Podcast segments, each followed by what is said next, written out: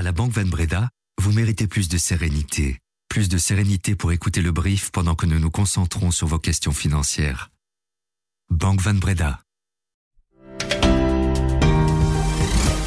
Bonjour à tous, ravi de vous retrouver en cette période hivernale. Nous sommes le mardi 16 janvier et voici notre regard sur l'actualité, l'essentiel pour tous celles et ceux qui ont l'esprit d'entreprendre. Le brief de l'écho. Le marché de l'immobilier fait grise mine en Belgique au niveau des transactions, mais les prix se maintiennent, vous allez l'entendre dans un instant. Un groupe international belge veut s'offrir l'un des deux plus gros fabricants de véhicules militaires français. John Cockerill est entré en négociation exclusive avec Volvo pour acheter Arcus. On vous en dit plus avec le CEO du groupe. Aux États-Unis, Donald Trump a remporté la première des primaires républicaines et haut la main cette nuit. Ses adversaires sont distancés.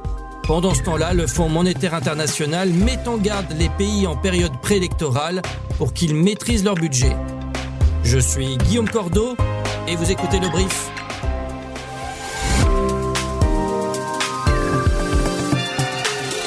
Le brief, cette info, dès 7 heures. Le marché de l'immobilier a bu la tasse l'année dernière et la boisson est particulièrement amère.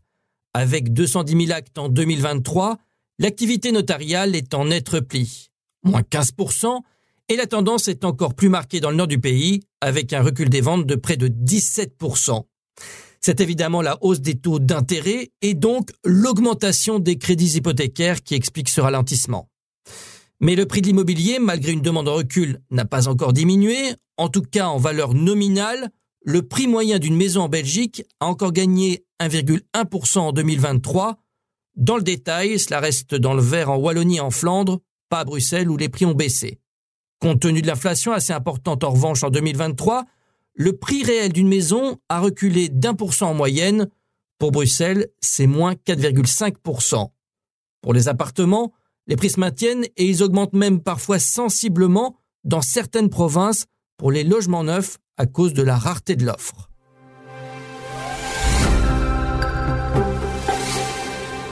Belge international spécialisé dans l'ingénierie et la maintenance, John Cockerill est entré en négociation exclusive avec Volvo pour le rachat d'Arcus, un fabricant français de véhicules militaires.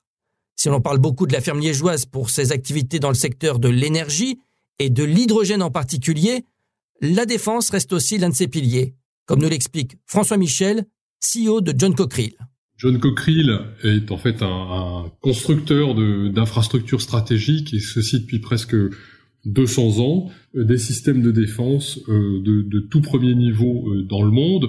Et aujourd'hui, on est spécialiste d'une partie très technologique de, systèmes d'armes qui sont les, tourelles et les canons pour des pour des chars légers de, de 30 à 120 mm. On fait aussi beaucoup de systèmes de simulation et de formation qui sont liés à ces systèmes. C'est l'un des actifs absolument fondamentaux du groupe qui ont d'ailleurs contribué euh, par euh, vagues successives à la croissance du groupe, euh, notamment au cours des dernières années.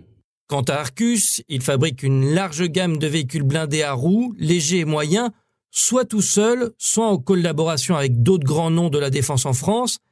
Il a donc une activité très complémentaire à celle de John Cockerill Défense.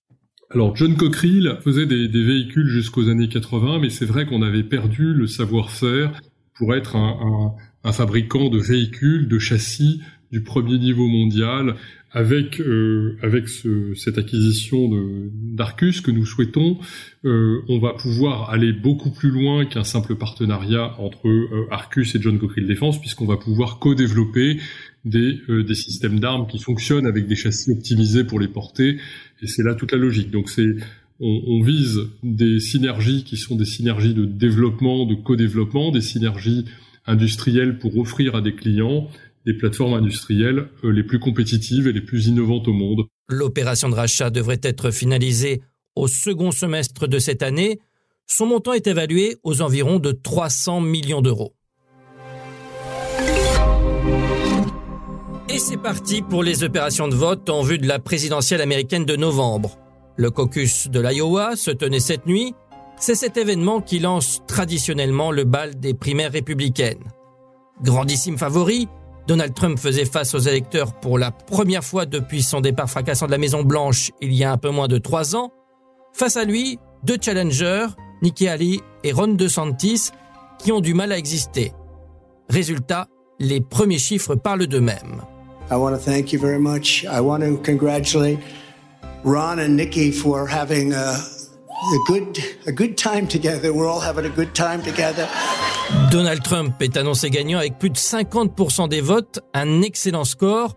Ron DeSantis arriverait deuxième avec environ 21% des voix et Nikki Haley troisième avec 19% des voix. Dans ces conditions, que peuvent espérer ses principaux adversaires? L'avenir de Nikki Haley et de Ron DeSantis dépendra clairement du sort judiciaire de Donald Trump. 5 milliards et d'euros au total, c'est le montant nécessaire pour moderniser le réseau de distribution électrique wallon d'ici 2038 et 2050, selon les estimations d'Ores et de Reza, les deux principaux gestionnaires côté sud du pays.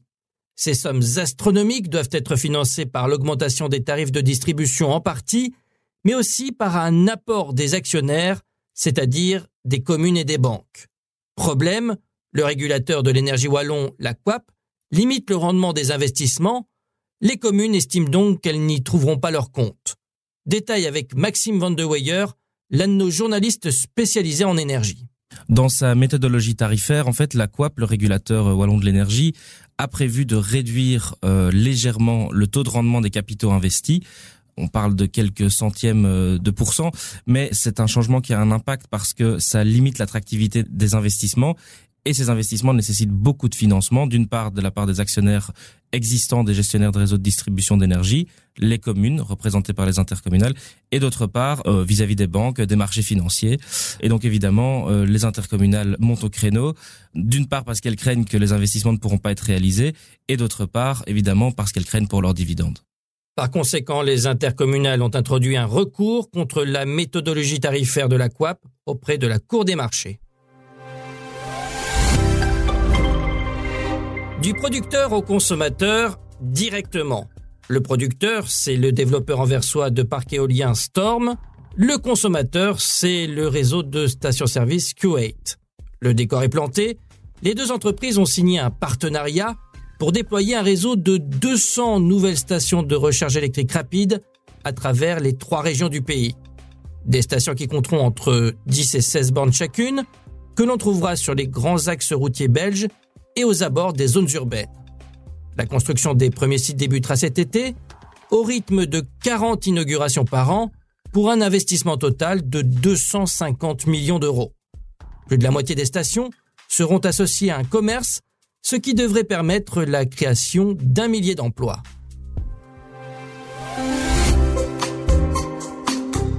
Attention au dérapage. Je ne parle pas de glissade sur le verglas, même si cette saison, mais de dérapage budgétaire. Le Fonds monétaire international avertit les pays qui changent de gouvernance cette année, gare au risque de perte de contrôle en période préélectorale. Pour la directrice générale du FMI, les dépenses pourraient s'envoler à cause de certaines mesures électoralistes, alors qu'en général, les pays ont besoin de reconstituer leurs coussins budgétaires et gérer les dettes qui se sont accumulées. Et cet avertissement vaut particulièrement pour la Belgique, avec des scrutins à l'appel en juin et en octobre à tous les niveaux de pouvoir. Hélas, pour l'économiste Étienne de Calataille, ce dérapage budgétaire évoqué existe déjà bel et bien chez nous, avec des exemples très récent. Effectivement, on en a eu un signe tout à fait tangible il y a quelques jours à propos de la discussion sur cette taxation des voitures de société thermique, où en ne changeant pas les règles, il y aurait eu en 2024 une augmentation sensible, ce qui allait être perçu comme électoralement sensible, et donc en panique, le gouvernement s'est réuni pour essayer de trouver une manière de faire en sorte que cette augmentation de 2024 n'ait pas lieu en 2024. Si ça, ce n'est pas de l'électoralisme, je ne sais pas comment définir Et la perspective de rester avec un gouvernement en affaires courantes pendant de longs mois n'est pas réjouissante non plus. Elle n'est pas faite pour rassurer sur le plan budgétaire. Un gouvernement en affaires courantes peut théoriquement faire beaucoup, on l'a vu à l'occasion de la Covid, mais effectivement, sur le plan budgétaire, qui dit gouvernement en affaires courantes dit un gouvernement sans décision, et sans décision, nous savons que le déficit public est appelé à se creuser. Il y a d'abord l'effet de la remontée en cours des taux d'intérêt implicites sur la dette publique. Les bonnes années où on a pu émettre des emprunts bons compte vont graduellement s'estomper, c'est donc un vent contraire de face, mais surtout, il y a les évolutions démographiques qui pèsent en santé et plus encore en pension. Donc un gouvernement qui ne décide pas, c'est un gouvernement qui va voir le déficit augmenter. D'ailleurs, les prévisions à politique inchangée, ben, c'est logique qu'elles soient comme ça, faites par le Bureau fédéral du plan, montrent une détérioration du solde budgétaire de la Belgique.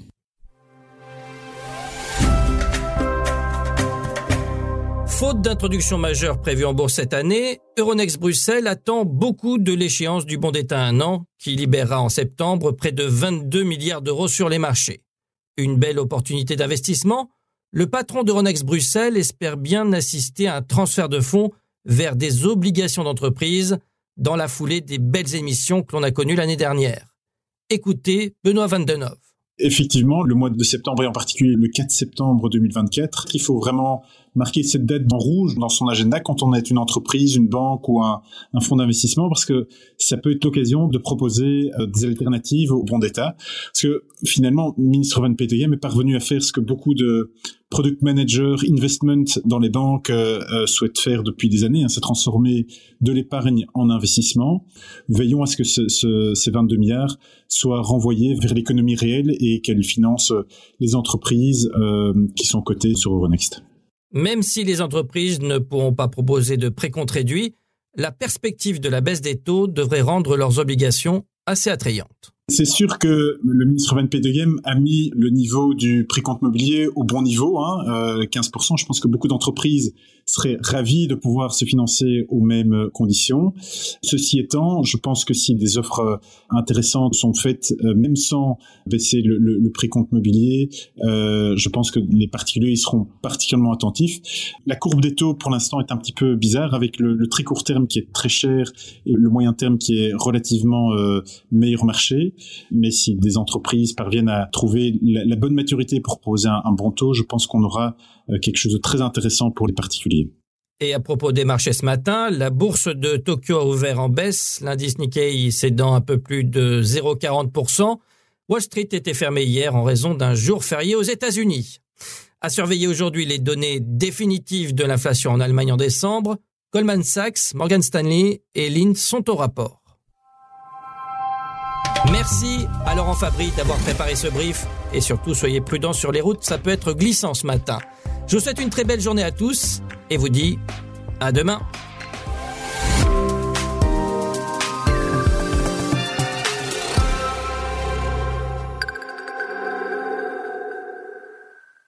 Vous méritez plus de passion. Vous méritez plus d'anticipation. Vous méritez plus d'anticipation de la part de votre partenaire patrimonial pour que vous puissiez toujours rester serein, même quand la bourse s'enflamme. Vous méritez également plus de Banque Van Breda pour votre vie professionnelle et privée.